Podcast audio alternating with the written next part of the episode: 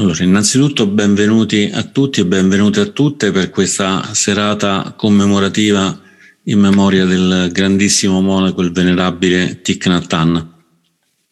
Lascerei a questo punto direttamente la parola a Vittorio Bianco che ci parlerà un po' di, di, di chi era Thich Nhat Hanh e delle mh, mm, operazioni trasformative che faceva, perché Thich Nhat Hanh aveva questo potere di, di cambiare veramente le vite.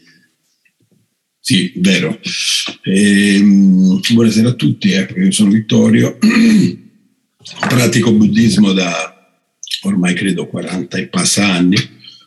Ehm, sono stato a Plan Village parecchie volte, sono stato a Plan Village eh, negli anni 80, eh, ho avuto modo di conoscere la comunità, di conoscere Thich Nhat di conoscere Sister Fawn, che era, che era, la sua praticamente collaboratrice principale, molto anziana anche lei. Eh, e posso veramente assicurarvi che, come diceva Stefano, è una persona che veramente trasforma eh, l'interiorità delle persone, ha trasformato anche la mia, che venivo da una situazione di buddismo zen, facevo buddismo zen soto, praticavo già da parecchi anni e avevo sentito parlare di questo monaco che era rifugiato in questo villaggio in Francia e sono andato a trovarlo. Sono andato a trovarlo e all'epoca il villaggio era piccolissimo, erano lì da pochi anni e adesso è diventato una cosa enorme, insomma, ci sono, ci sono addirittura quattro villaggi, credo. All'epoca c'era solo il Lower Hamlet, che era questo villaggio eh, nella piana lì vicino, vicino Bordeaux. Eh, e, devo dire proprio che eh, ha cambiato proprio anche il mio modo di, di, di affrontare, di affrontare il, la vita da buddista, eh, perché lui metteva veramente, premeva molto sulla consapevolezza, la consapevolezza del respiro. Nel villaggio c'erano dappertutto delle campane, c'erano ogni, c'erano persone addette proprio a suonare queste campane per, poter, per, potersi fermare, quindi qualsiasi cosa stavi facendo, nel momento in cui suonava una campana, eh, tu ti fermavi e respiravi tre volte in maniera consapevole. E, e questa cosa, tra presenza, era molto interessante perché eh, ti rendevi veramente conto che, che della famosa mente eh, che, che, viaggia da tutte le parti. No? L'unico modo per fermarsi e per ritornare a noi, per ritornare al respiro, era proprio quello di questa piccola costrizione, che poi in realtà era una piccola costrizione. Addirittura lui consigliava, per chi abitava vicino alle chiese, diceva che, che era una grande fortuna, perché la campana della chiesa eh, risveglia, in realtà eh, la sua funzione una volta era questo. No? E, e, ma poi soprattutto i suoi Dhamma Talk erano veramente, veramente incredibili perché eh, ti, ti facevano notare delle cose che non avevi mai notato, interiori ed esteriori, quindi eh, come tutto era collegato e tutto è, era molto molto molto intenso. Ehm, molto interessante anche diverse cose, per esempio eh, eh, ho visto, visto, un sistema interessantissimo che poi ho utilizzato anche io, quello di, per redimere dei, problemi tra le persone. Eh, lui faceva una pratica che si chiama toccare un fiore, mm, metteva un gruppo di persone con un monaco al centro e c'era un fiore e, e, e questo fiore veniva, ogni volta che una persona prendeva questo fiore poteva parlare solo questa persona, nessuno poteva intervenire e poteva dire i problemi che aveva.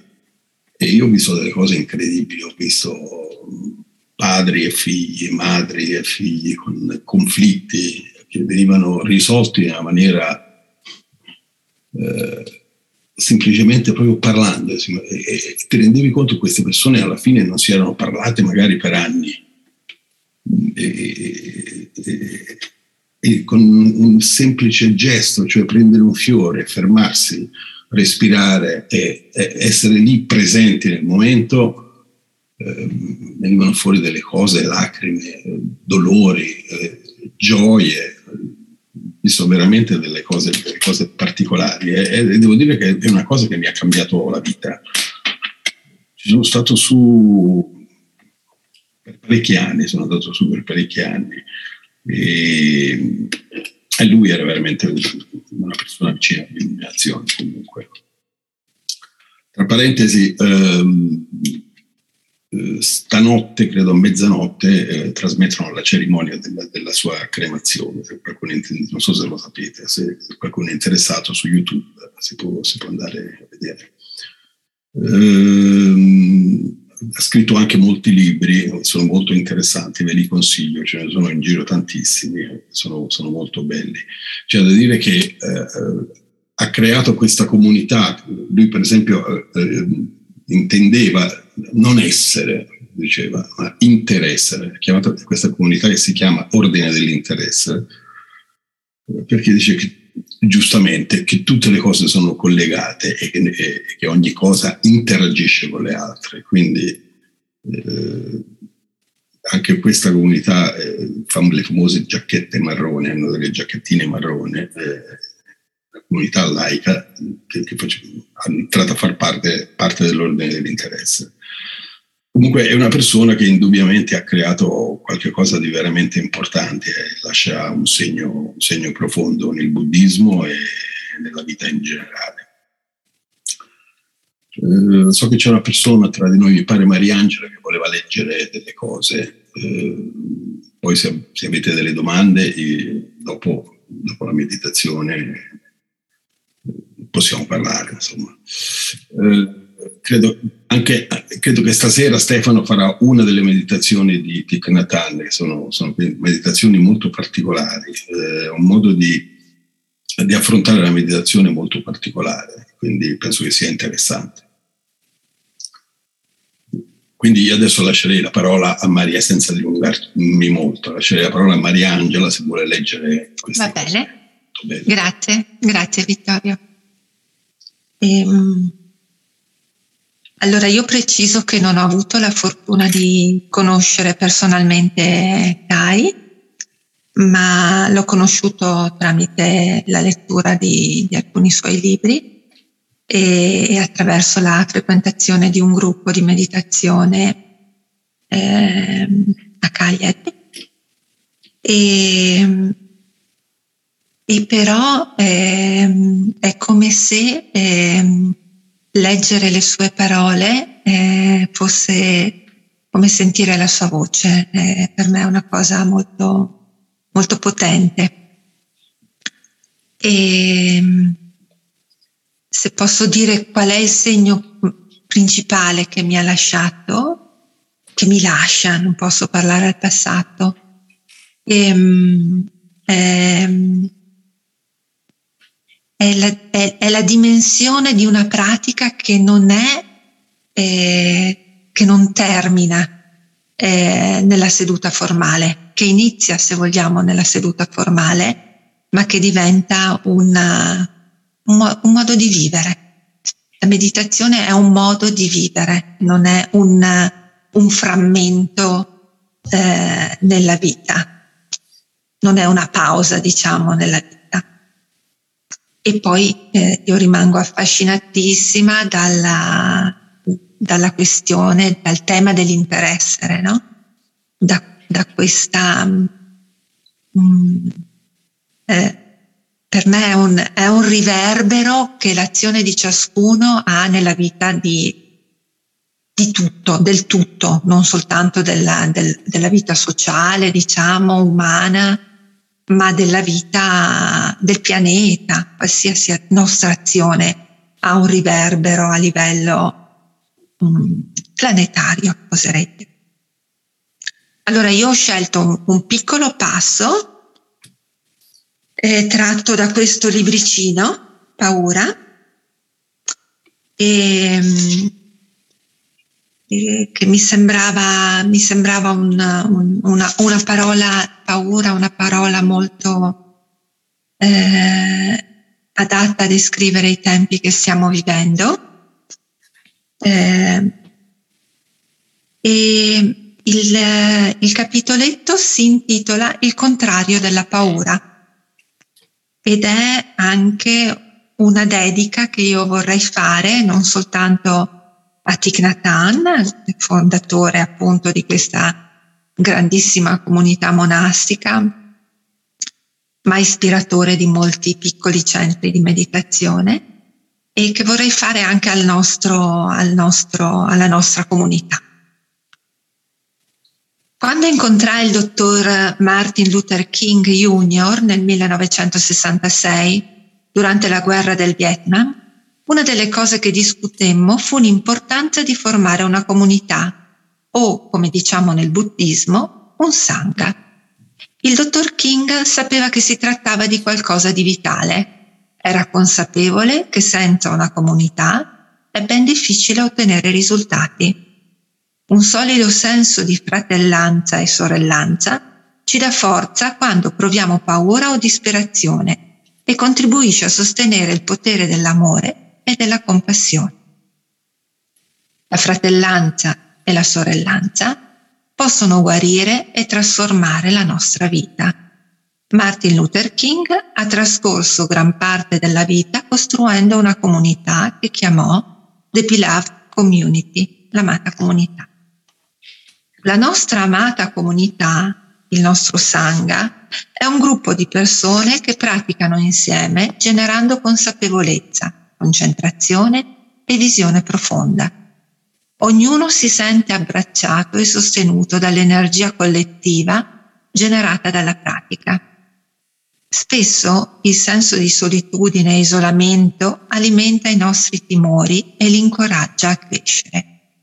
Nel Sangha ci sono persone abbastanza solide nella pratica da potersi permettere, da potersi mettere a sedere con noi e condividere la loro energia e consapevolezza possiamo rivolgerci a loro per avere sostegno.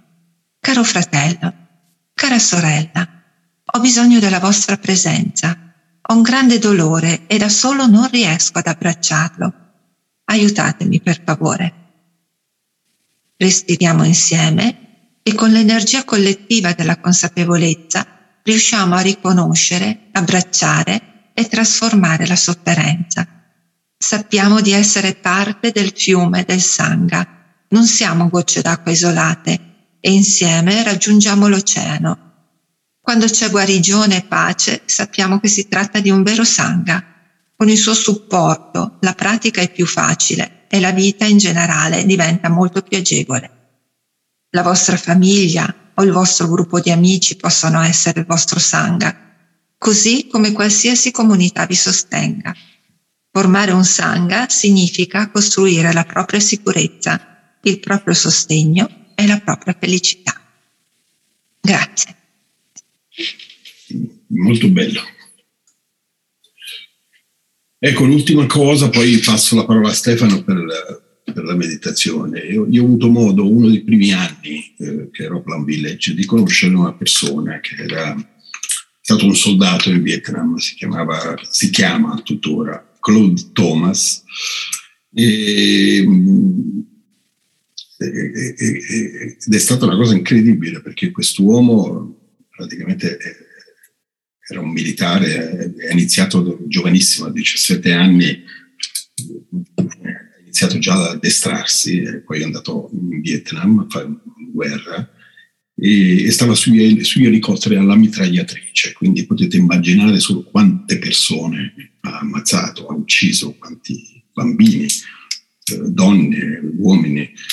E chiaramente questa persona è andata in una crisi profonda quando è tornato in America, perché oltretutto era anche un po' un reietto, perché poi alla fine questi, questi soldati sono stati poi abbandonati dall'America e, e è andato a vivere in una foresta, in una tenda, perché non riusciva a, a comunicare con nessuno. Finché ha sentito parlare di questo monaco vietnamita, che era Thich Nhat appunto, e gli hanno detto di, di andare a conoscerlo. E Thich Nhat lo ha praticamente guarito, nel senso che eh, lo, ha, lo, ha, abbracciato nella sua comunità, gli ha fatto eh, capire che che, che non ci sono colpe. Tra, tra, parentesi, ho assistito proprio a dei dialoghi tra di loro interessantissimi, perché lui diceva il colpevole non sei tu, il colpevole è l'ignoranza, l'ignoranza che ci accomuna tutti, che ci, ci permette di fare le guerre. E, e quest'uomo non capiva proprio come una persona del popolo in cui, in cui lui, lui, aveva eh, combattuto, dove aveva ucciso tante persone, è riuscito a guarire il suo dolore tra parentesi Claude poi è diventato monaco anche lui, adesso è monaco zen, eh, sta facendo una vita molto molto interessante, senza tetto e eh, ha fatto dei viaggi a piedi, è andato in Israele, ha fatto delle cose molto molto interessanti. E il vedere come questa persona abbia cambiato la sua vita solo con il contatto di un illuminato, perché a questo punto bisogna dire che non ci sono,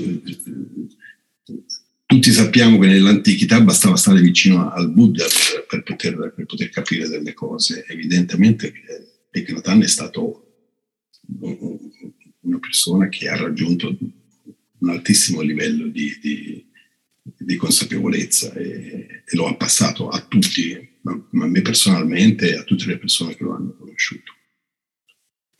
E, niente, quindi ci sono tra parentesi molti filmati su YouTube suoi, vi consiglio di, di, di, di vederli perché sono interessanti, sono illuminanti. A questo punto lascerei la parola a Stefano per, per la meditazione. Grazie. Grazie Vittorio.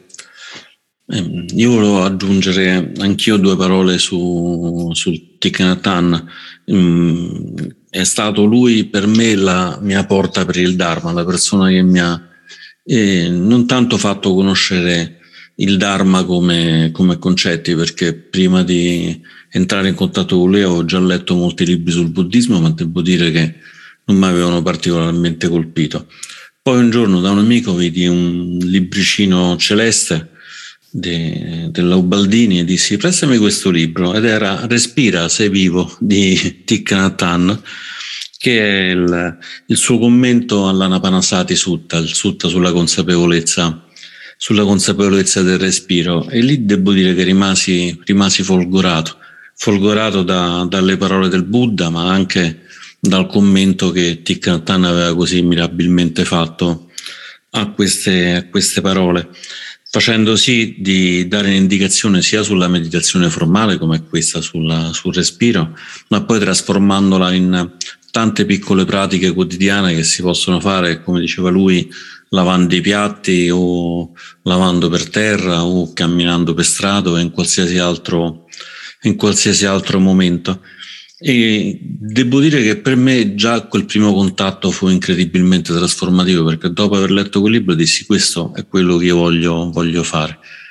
E dopo qualche tempo andai con tutta la mia famiglia a un ritiro con Thich Nhat Hanh. Thich Nhat Hanh aveva questa cosa bellissima, ha questa cosa bellissima perché la sua comunità continua a farlo, di accogliere non soltanto gli adulti che vogliono praticare ma tutte le famiglie per intero quando andammo addirittura la più piccola delle nostre figlie aveva sei mesi, insomma la più piccola di tutto il ritiro, c'era una quantità enorme di, di persone. E la cosa che più mi colpì in questo incontro, che è l'unico incontro che ho avuto con Thich Nhat Hanh, è durata una settimana, è la sua presenza fisica, l'insegnamento che lui dava come persona. Un, in un libro scrisse che si può riconoscere un illuminato da come apre la porta e direi che questa è una cosa che lui incarnava completamente. Vederlo muovere in piena consapevolezza, vederlo sorridere in piena consapevolezza è, è un insegnamento anche più forte di quello che può essere dato con le persone. Un ricordo che mi piace portare è che Hanh piaceva molto insegnare ai bambini.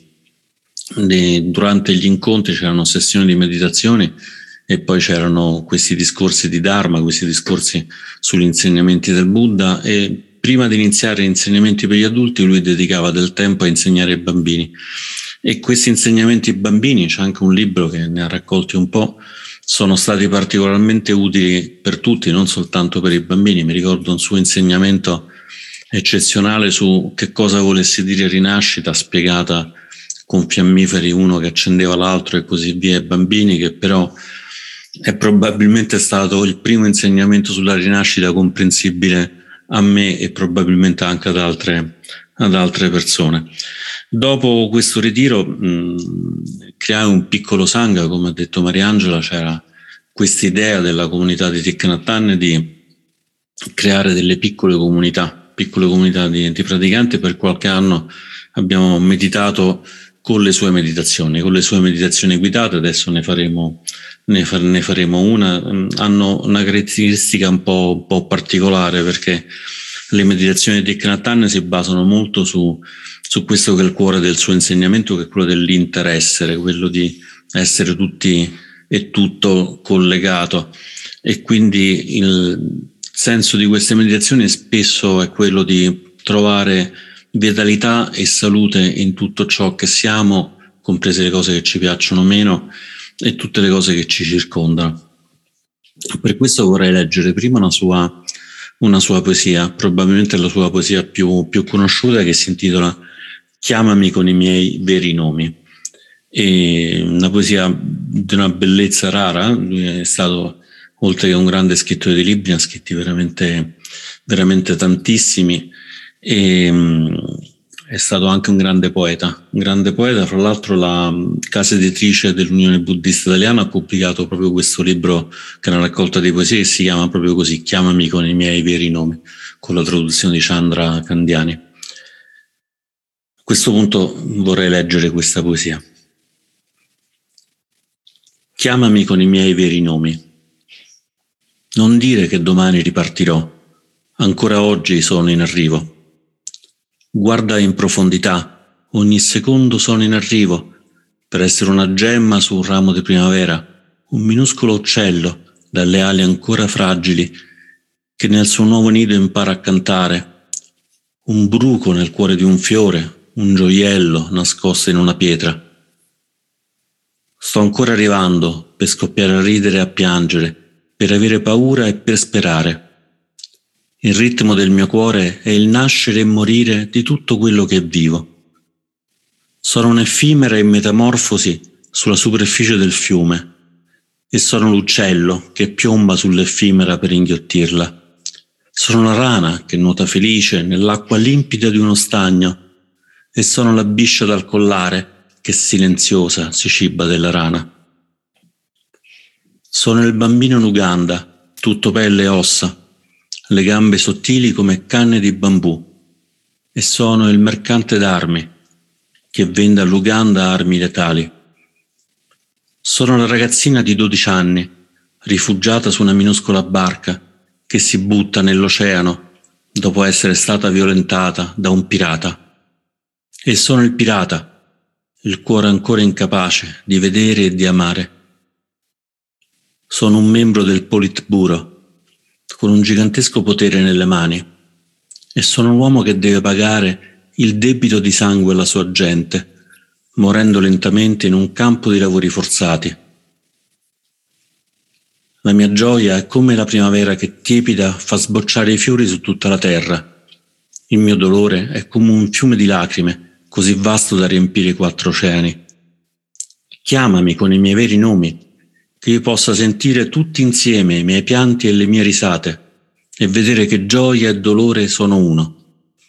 Chiamami con i miei veri nomi perché possa svegliarmi e possa restare aperta la soglia del mio cuore, la soglia della compassione.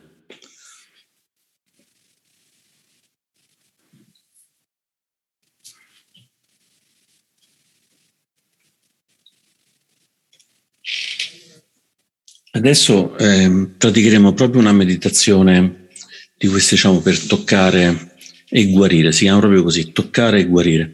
Le meditazioni di Thich Nhat si fanno anche con la campana, quindi sono un po' diverse dalle meditazioni che magari già conosciamo, per cui la campana verrà suonata molto, molto spesso. Diciamo, la, il termine della meditazione sarà quando verrà suonata tre volte. Ma ci sono una serie di frasi che possiamo prima sentire e poi vengono prima lette con una forma più lunga e poi una forma più breve e mantenendo l'attenzione sul respiro possiamo ripetere dentro di noi o la forma lunga o la forma, o la forma breve. Mettiamoci comodi in modo da trovare una posizione stabile e poi iniziamo.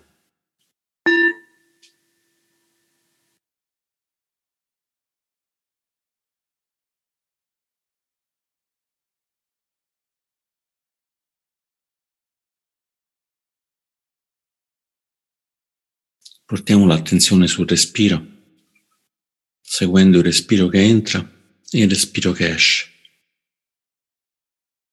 Inspirando ed espirando.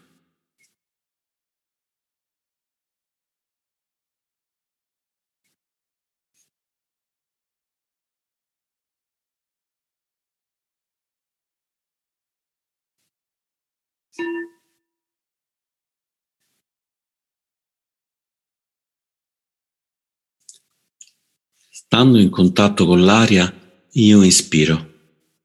Sorridendo con l'aria, io espiro. Tocco l'aria, sorrido.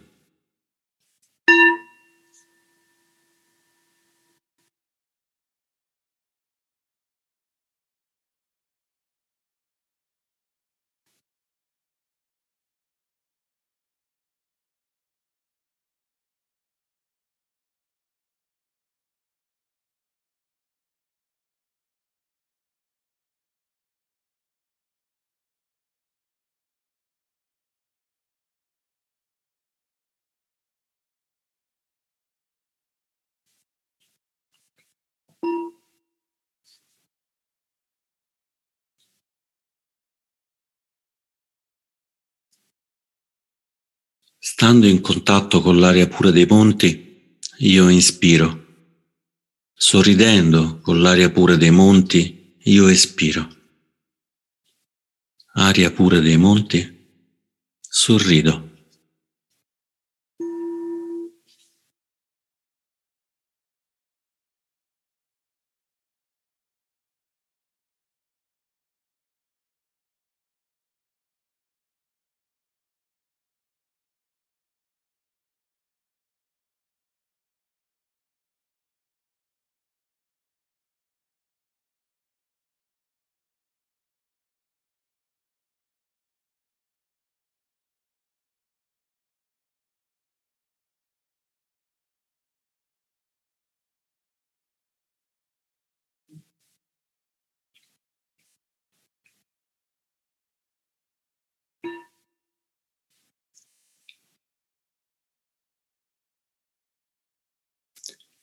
Stando in contatto con l'aria pura della campagna, io inspiro. Sorridendo con l'aria pura della campagna, io espiro. Aria pura della campagna, sorrido.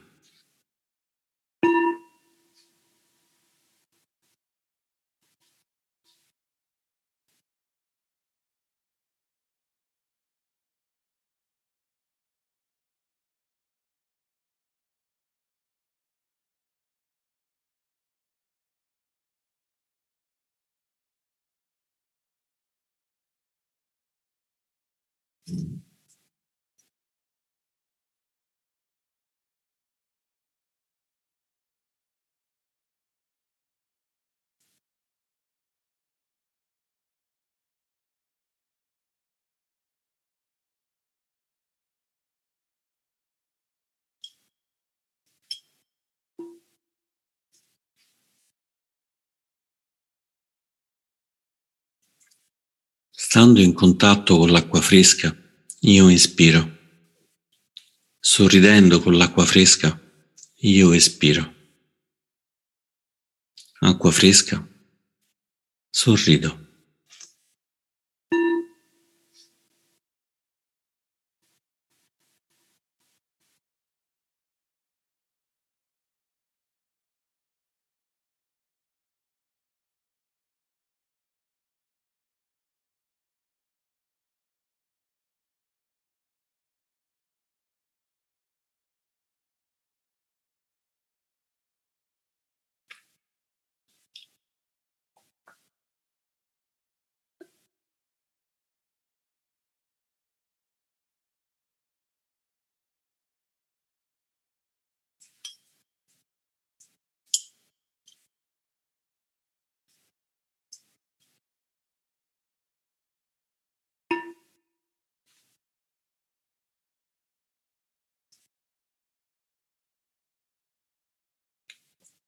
Stando in contatto con il ruscello limpido, io espiro. Sorridendo con il ruscello limpido, io espiro. Ruscello limpido, sorrido.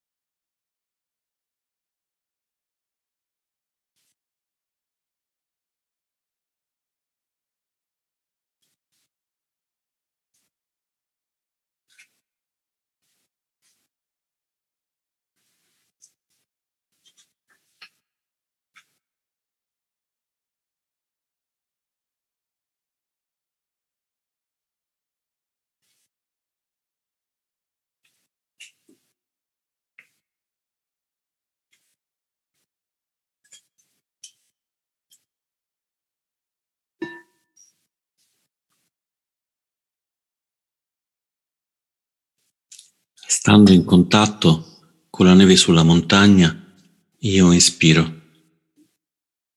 Sorridendo con la neve sulla montagna, io espiro. Neve sulla montagna, sorrido.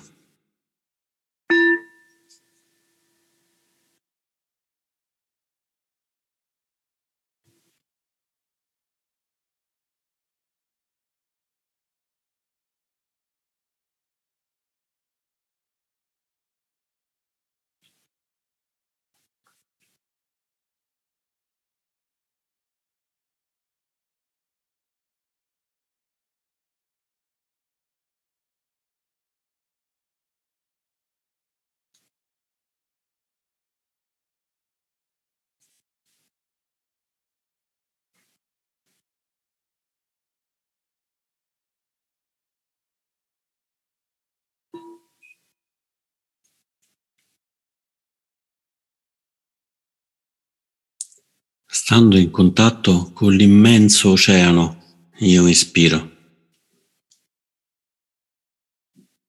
Sorridendo con l'immenso oceano, io espiro. Immenso oceano, sorrido.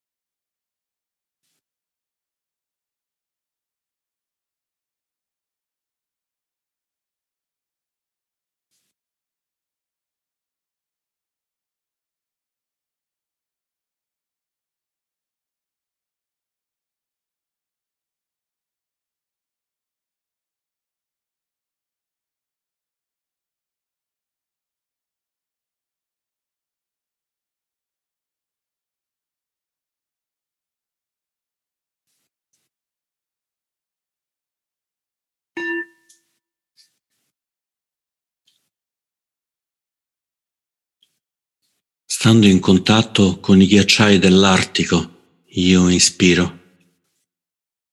Sorridendo con i ghiacciai dell'Artico, io espiro. Ghiacciai dell'Artico, espiro.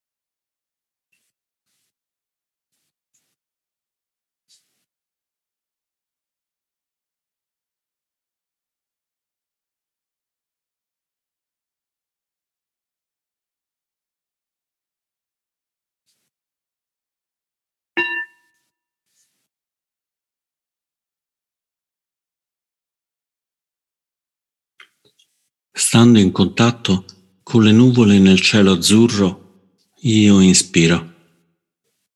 Sorridendo con le nuvole nel cielo azzurro, io espiro.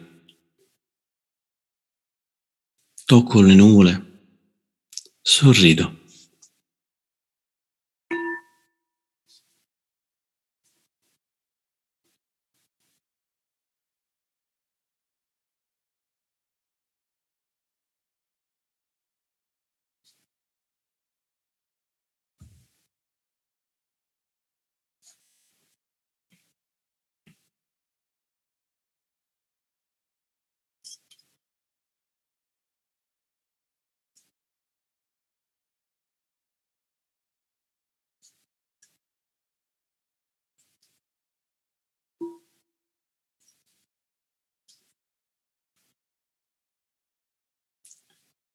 Stando in contatto con gli alberi, io ispiro.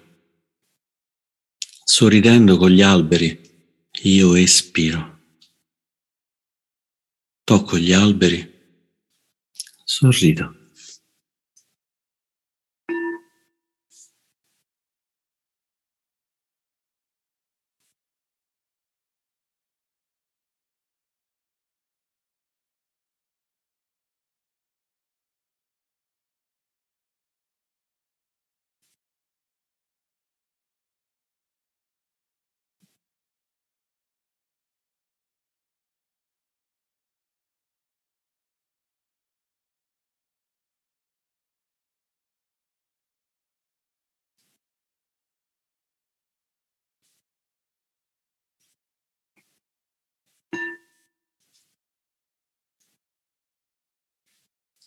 Stando in contatto con l'umanità, io ispiro.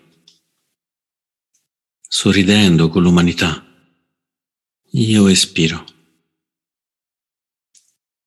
Tocco l'umanità, sorrido.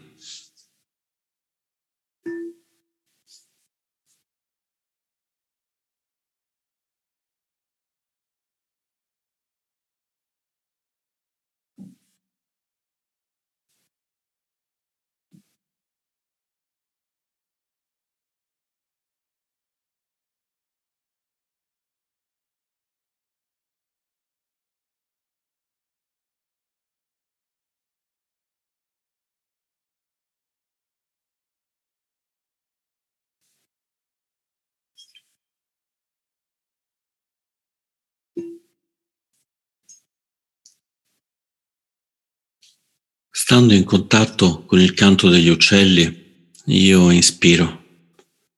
Sorridendo col canto degli uccelli, io espiro. Canto degli uccelli, sorrido.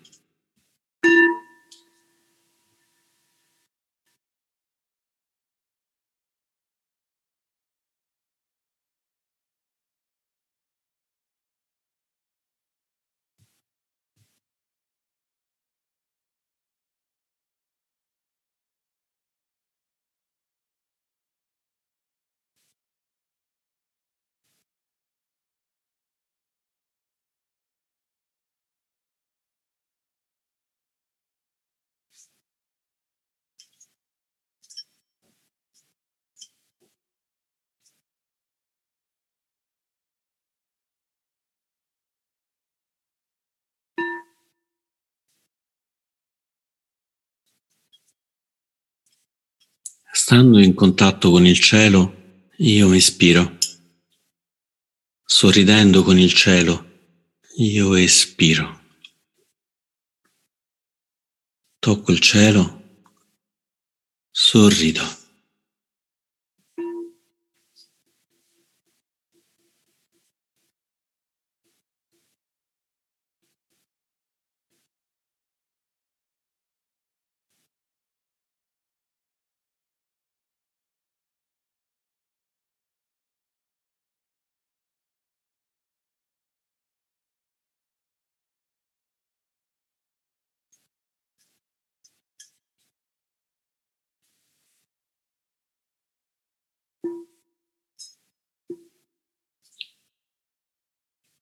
Stando in contatto con i fiori, io espiro.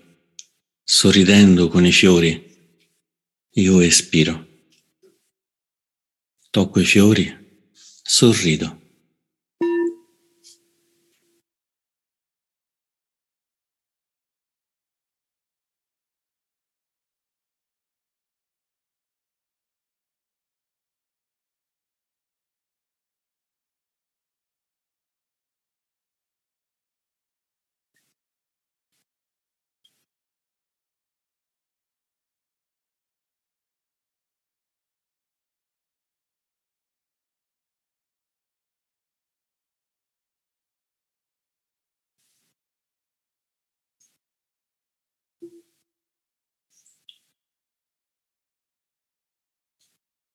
Stando in contatto con la primavera, io ispiro.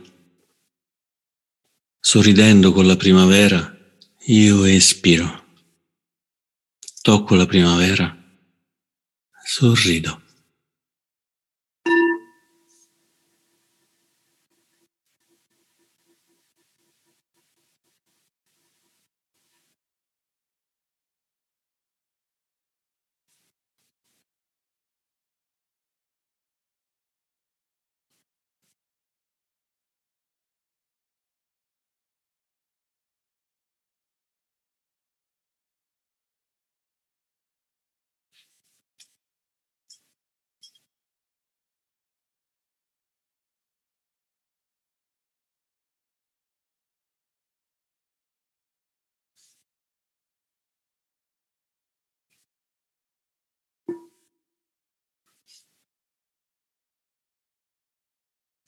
Stando in contatto con l'estate, io ispiro. Sorridendo con l'estate, io espiro. Tocco l'estate, sorrido.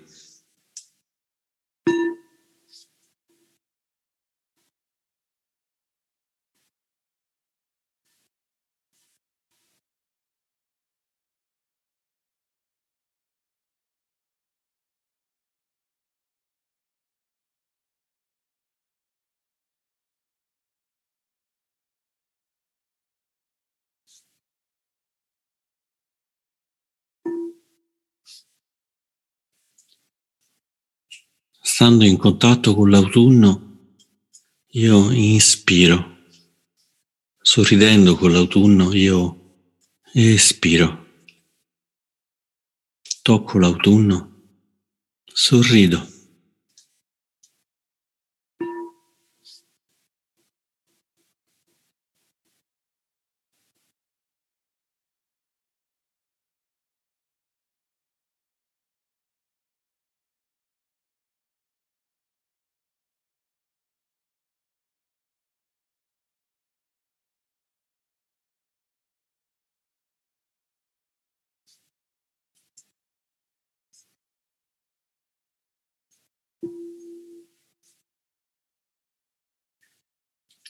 Stando in contatto con l'inverno, io espiro. Sorridendo con l'inverno, io espiro. Tocco l'inverno, sorrido.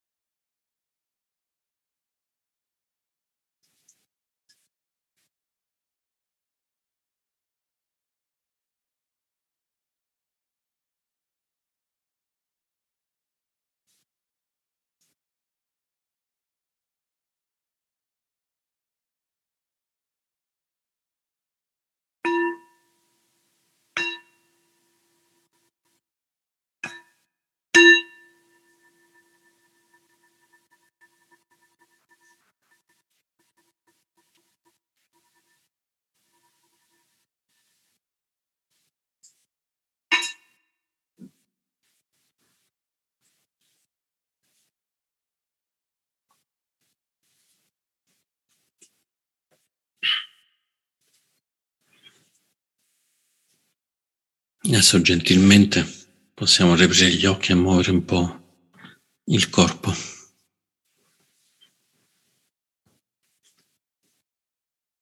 Portando in noi la possibilità di toccare e di sorridere qualunque cosa.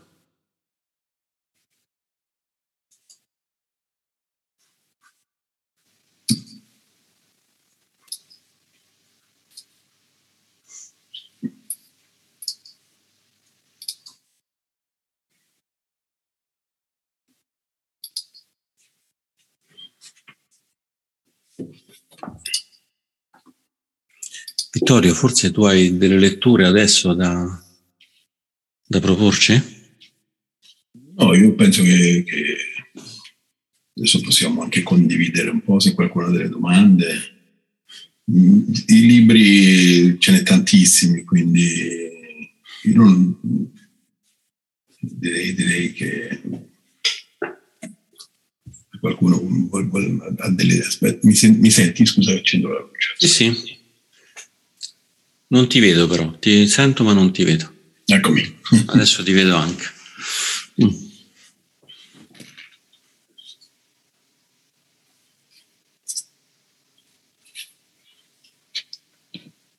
Non so se vi ho detto, ma stasera a mezzanotte sì, c'è la, la, cerimonia finale, l'acclamazione, insomma.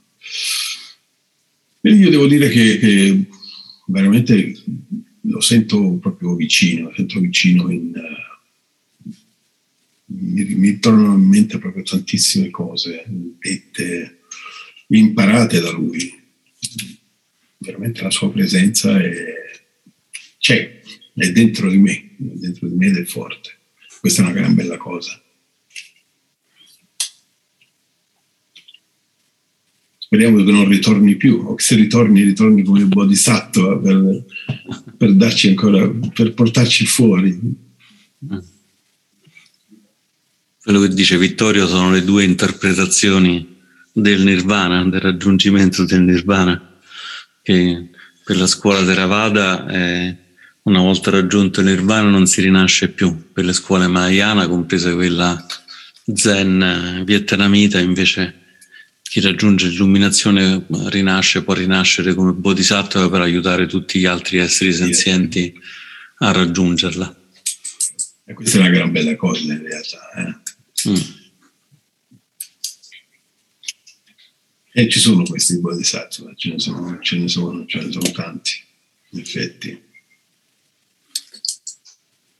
La parte bellissima di questo, di questo mondo è che, è che, in realtà è, è possibile, è possibile eh, incontrare delle persone di, di livelli spirituali così, così elevati. Thich Nhat è stato senz'altro uno di, di, questi esseri splendenti, mi verrebbe da dire, ma era raggiungibile, si poteva andare in Francia, ma addirittura anche in Italia per, per conoscerli. Sì. Come, come, c'è Thich Nhat fortunatamente ce ne, sono, ce ne sono altri, quindi per chi è in cerca di un sentiero spirituale, trovare persone come queste, incontrarle, parlarli, farsi trasformare loro è senz'altro, è senz'altro importantissimo. Basta andare anche a Terni, no?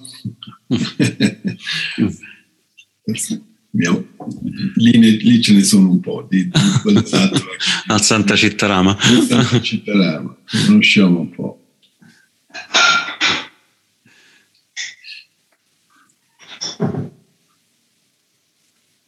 C'è Enrico che vuole prendere la parola, quindi se, se attiva il microfono può, sì. può parlare direttamente.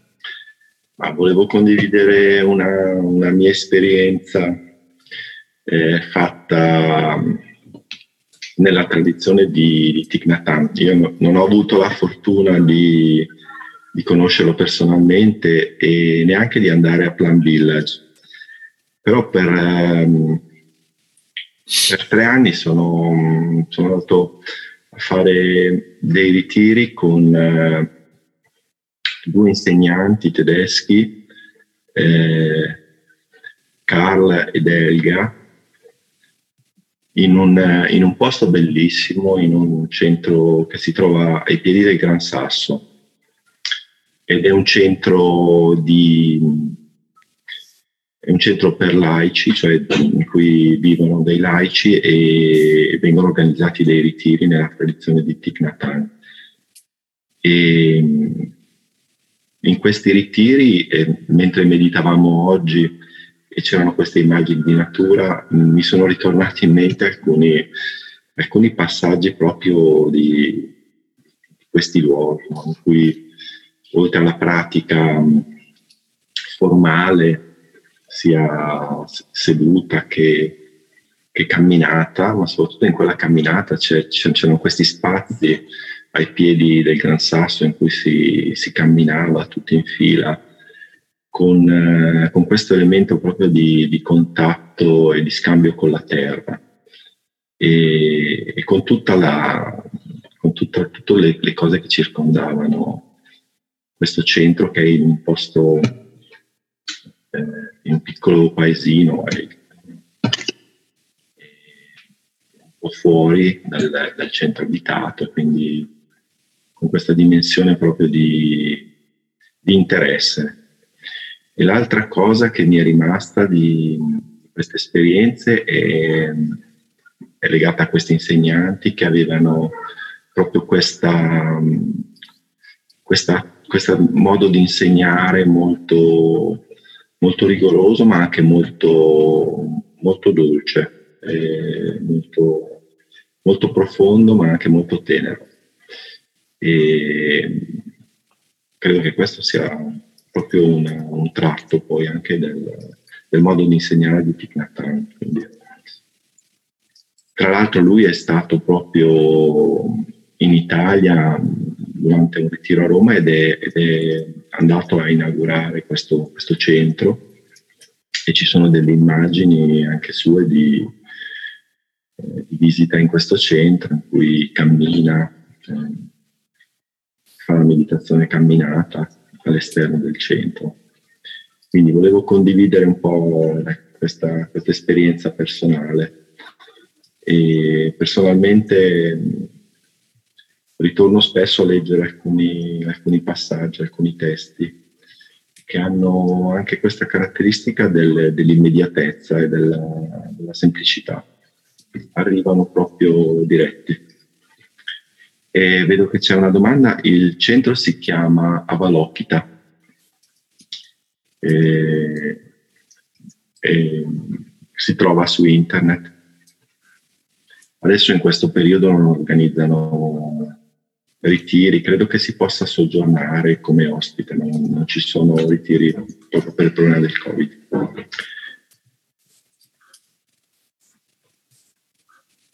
Va bene, avrei concluso. Io vi devo lasciare in anticipo. Grazie, grazie, grazie per la, la, meditazione, le letture. È stato tutto molto, molto intenso, molto bello. Grazie.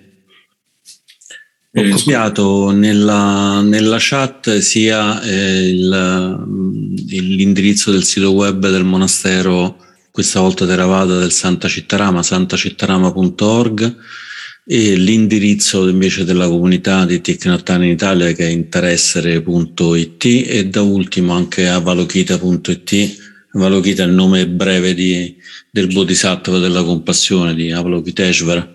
Li trovate su sulla, mm, sulla, sulla chat. Miriam chiede se ci il nome, il nome di cosa Miriam?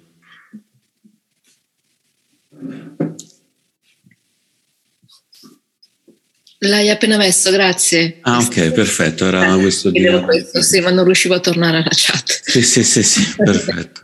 Scusa, eh, scusa, Stefano, ho visto Elena che mi chiedeva um, quando ci troviamo per la meditazione all'odio. Purtroppo questo periodo non ci troviamo perché per i problemi contingenti che conosciamo, però di solito ci troviamo il mercoledì. Appena riprendiamo, io ti ho lasciato il mio numero, se mi vuoi chiamare eh, ci possiamo vedere, insomma. Grazie. Bene. E, um, vi copio nella chat anche eh, il link invece agli incontri che facciamo il martedì e il venerdì come, come Caliana Mitta.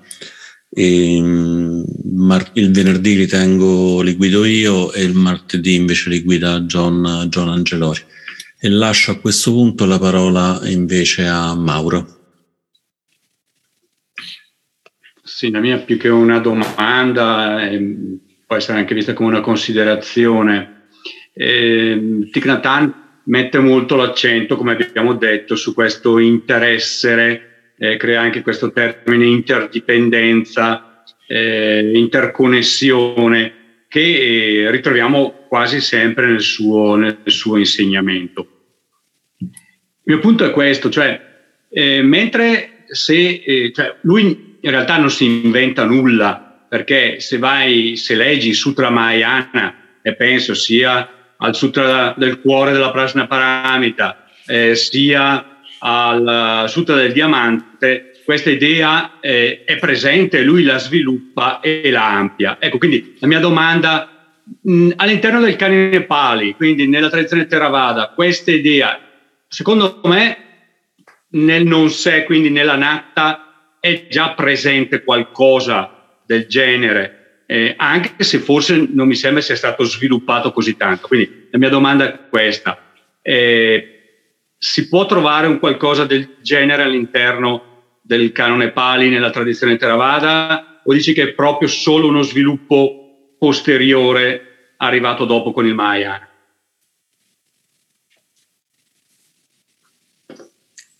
La domanda è chi era, Mauro? Sì, la domanda è questa, cioè... Sì, eh, no, dico, a chi, a chi l'hai fatta? Ah, beh, chi, chi, mi vuole rispondere. Bene. Eh, io posso provare a dire quello che, quello che so. Eh, il, il, tema della, del, del, non sé è quello della natta, cioè nell'insegnamento del Buddha c'è questa idea di mm, non esistenza di un, un'entità che rimane intoccata e che mh, mm, nel tempo rimane, rimane, stabile, quindi rimane permanente. Quindi dalla natta, da non sé, visto che non si trova questo sé permanente, si passa poi alla, alla niccia in termini pali, che è questo appunto della, del continuo divenire di ciò che nasce e ciò che, ciò che muore. In realtà queste cose ehm, non sono eh, diciamo parte del, del, canone Pali, quindi del buddismo Theravada o del canone sanscrito e quindi del buddismo mahayana. Se riprendiamo la poesia anche di, di, di prima, c'era un verso, c'era un verso che il ritmo del mio cuore è il nascere e morire di tutto quello che è vivo e questo è un modo molto, molto bello di esprimere l'impermanenza, quindi alla fine i, i concetti sono assolutamente gli stessi. Rispetto a, a, all'interesse, una volta una persona chiese ad Ajanamaro, che è l'abate del monastero inglese di Amaravati, che ne pensasse di questa cosa dell'interesse, lui disse che a lui piaceva poco il termine interessere perché sembrava comunque che ci fosse una connessione fra qualcosa e qualcos'altro, quando invece in realtà non c'è né quella cosa né quell'altro. Detto così può sembrare una critica a Thich Nhat Hanh, ma in realtà io penso che Thich Nhat Hanh abbia scelto coscientemente di eh, portare un buddismo semplice. Ehm, Cantana ha scritto molti libri semplici, ma mm, mi è capitato di trovare su una bancarella, fra l'altro, un libro che aveva scritto quando era molto giovane, che era un libro di mh, mm, qualche modo di eh, presentazione dei temi del buddismo proprio approfondito, dove la semplicità non c'era, nel senso che Thich Nhat si presentava semplice perché aveva scelto di essere semplice e quindi parlava di interesse come se ci fosse qualcosa che si connette con qualcos'altro e così via, ma in realtà lui aveva una conoscenza del buddismo mh, estremamente, estremamente precisa, conosceva benissimo anche tutte le lingue, lingue antiche, spesso traduce anche dal, dal, cinese antico i canoni che sono appunto nel, nell'agama nell'Agama Nikaya, quindi nella tradizione cinese, e credo che conoscesse anche molto bene il Pali. Il concetto di interesse era un concetto di assenza del sé, quindi quello è un concetto assolutamente, assolutamente comune a tutte, a tutte le varianti del, del buddismo. È chiaro che Thich Nhat Hanh ne ha fatto il cuore del suo, del suo insegnamento, ma molti maestri prendono mh, dal, dagli insegnamenti del Buddha qualcosa in particolare e lo fanno diventare, lo fanno diventare quello. Thich Nhat Hanh ha scelto questa cosa dell'interconnessione, ad esempio Ajahn Chah ha scelto invece di puntare principalmente sull'impermanenza, però non è che Ajahn Chah non sapesse diciamo, della connessione delle cose o o Thich Nhat Hanh non sapesse del, dell'impermanenza delle cose. Quindi direi che mh, gli insegnamenti sono tutti quanti mh, a partire dal, dalla, stessa, dalla, stessa, sorgente che è il, il cuore aperto del Buddha che ha portato questi insegnamenti. E poi ogni tradizione ha scelto di, di puntare su, nelle proprie pratiche su qualcosa in particolare. E la cosa bella è che noi possiamo o scegliere di praticare in una sola tradizione o possiamo anche scegliere di avere più, più contatti con diverse tradizioni. Quindi se vogliamo approfondire alcune cose le possiamo fare nel monastero Theravada del Santa Cittarama, se ne vogliamo approfondire altre possiamo andare a sentire Thich Nhat Hanh o un lama, un lama tibetano. E qui concludo.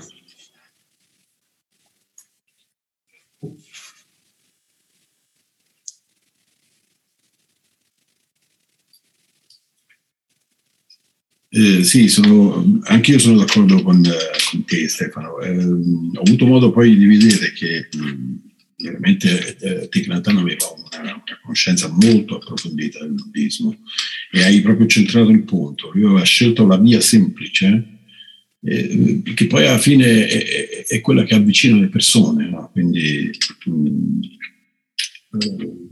però, però e, e, sono d'accordo con te anche sull'ultima cosa che hai detto, abbiamo modo di, di, di imparare da tutto, quindi eh, ne parlavamo proprio oggi insieme, no? le, le 84.000 porte del Dharma, quindi ci sono tantissimi modi per poter entrare in contatto con gli insegnamenti. Io eh, penso che eh, io ho iniziato che avevo 11 anni perché avevo questo, questa, eh, questa, questa, cosa molto forte in, interiore, volevo capire perché ero al mondo, non riuscivo a capire. Sono entrato in contatto con la spiritualità tramite un libro che era, non c'entrava niente, Yogananda, autobiografia di uno yogi. E da lì è iniziato tutto un viaggio che mi ha portato per strade incredibili per poi approdare alla fine a quello che sentivo dentro di me essere, essere veramente un insegnamento importante, quello che è il buddismo. Appunto. Quindi ehm, ci sono tanti modi per poter, per poter dire, dire, dire, le cose e, forse il più bello è proprio questo, cioè che alla fine eh, siamo qui e, e, in questo momento per esempio stiamo interagendo tramite uno schermo. Eh, volte si interagisce di persona, molte volte si interagisce per telefono o, o, con una chat, cioè ci sono, ci sono diversi modi di, di, di, poter comunicare anche la spiritualità. Insomma.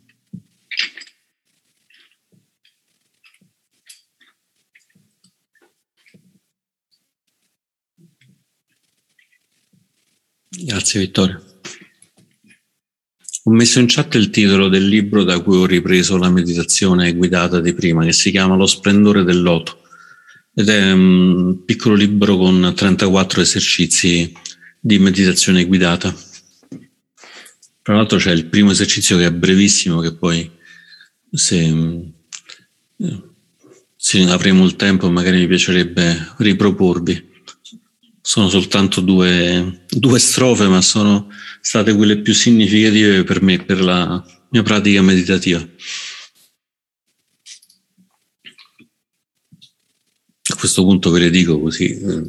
Eh, ci lasci, ci lasci la curiosità. con la sorpresa. Ok, provate semplicemente a socchiudere, a socchiudere gli occhi. Ispirando calmo il mio corpo, espirando sorrido. Inspirando possiamo dirci calmo, espirando possiamo dire e fare sorrido, sorridendo davvero. Lo ripeto, ispirando calmo il mio corpo, espirando sorrido. Calmo, sorrido.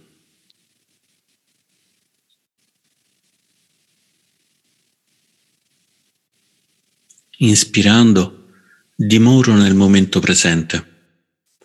Espirando, so che è un momento meraviglioso. Momento presente, momento meraviglioso.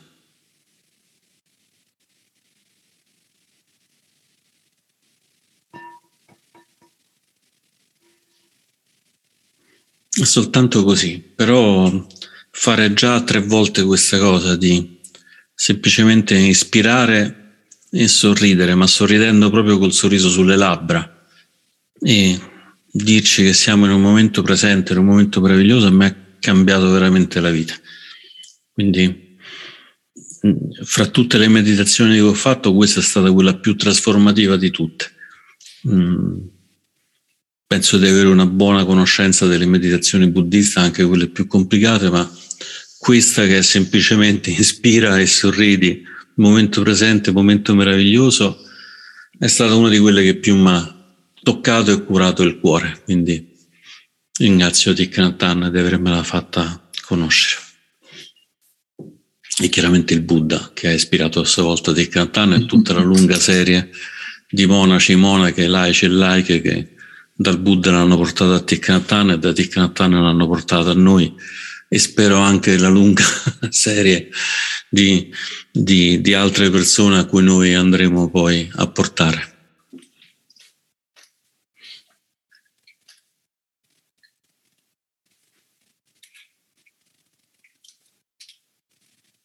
Se qualcuno vuol dire qualcosa, questo è il momento giusto per farlo. Ah, c'è, un, c'è una persona che ha battuto le mani, non so chi è, ma questa persona può aprire il microfono e parlare.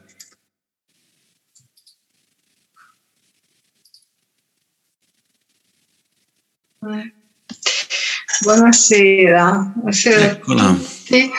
Io non, non voglio solo condividere questo. Non so se si vede. Ah, È un eh, disegno che Tai eh, ha fatto e, e io ho avuto la fortuna di prendere da lui e dalla sua sorella e la monaca che, che lo seguiva sempre, la sua, non so come dire, neanche discepola, insomma. Fon. E, e- e ve lo regalo, e lo regalo a tutti noi. E, e- e questo è, è bellissimo perché sei arrivato, non è detto che sei a casa. È, è un, è un insegnamento che me lo sono incorniciato perché ogni volta vado là e ci penso e mi aiuta. Questo volevo dire. Grazie, grazie a tutti. Bene. Grazie Vanina, ci hai ricordato che fra le mille cose che Thich Nhat era, ci hai ricordato che era anche un grande calligrafo. Eh, queste cose Esatto. le faceva lui in, in un secondo con una grazia e capacità degna di, di veramente di un grande calligrafo. Io vi devo lasciare, ma ringrazio tutti. Grazie, Grazie. Maria. Grazie. Ciao. Ciao, buona serata.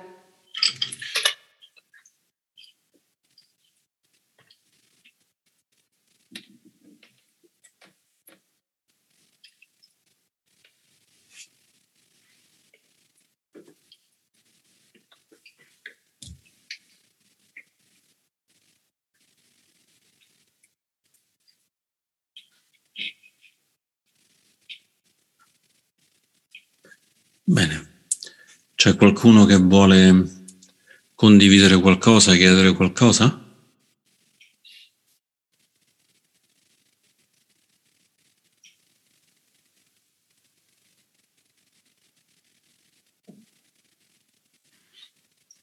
Vittorio, ci vuoi fare una piccola lettura finale? Ce l'hai? Eh, devo andarla a prendere volentieri. se, se, se, mi aspettate un secondo, volentieri. Come no?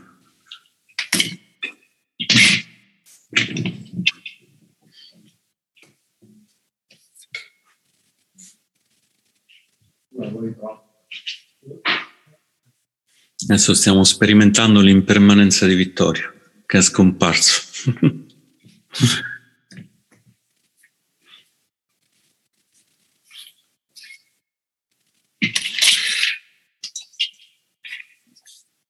Come nella migliore tradizione zen, ho aperto a caso, ed è un libro di Thich Nhat che è il Buddha vivente e il Cristo vivente. Toccare l'acqua dentro le onde si dice anche che il regno di Dio è simile a un tesoro che qualcuno trova e nasconde in un campo. Allora, nella sua gioia, costui vende tutto ciò che possiede e compra quel campo. Se riuscite a raggiungere quel tesoro, saprete che nulla può essere paragonato. È la fonte della vera gioia, della vera pace, della vera felicità una volta che l'abbiate raggiunto, vi renderete conto che tutte le cose che avete considerate come condizioni per la vostra felicità sono nulla. Anzi, tali condizioni possono essere anche ostacoli e ve ne libererete senza rimpianto. Tutti cerchiamo le condizioni della nostra felicità personale e sappiamo quante le cose ci hanno fatto soffrire, ma non abbiamo ancora veduto o raggiunto il tesoro della felicità quando lo raggiungiamo anche una volta, sappiamo di essere dotati della capacità di abbandonare qualsiasi altra cosa. Quel tesoro di felicità, il regno dei cieli, si può chiamare la dimensione ultima della realtà. Quando vedete soltanto onde, potreste perdere l'acqua, ma se siete consapevoli, riuscirete a toccare l'acqua anche dentro le onde. Quando riuscirete a toccare l'acqua, non vi darete pensiero dell'andare e venire delle onde, non sarete più interessati alla nascita o alla morte dell'onda, non avrete più timore, non sarete più sconvolti dall'inizio e dalla fine dell'onda o per il fatto che l'onda è più alta o più bassa, più o meno bella. Riuscirete ad abbandonare queste idee perché avrete già toccato l'acqua.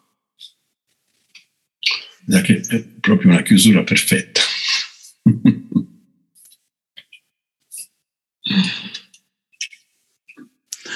Assolutamente sì, assolutamente sì.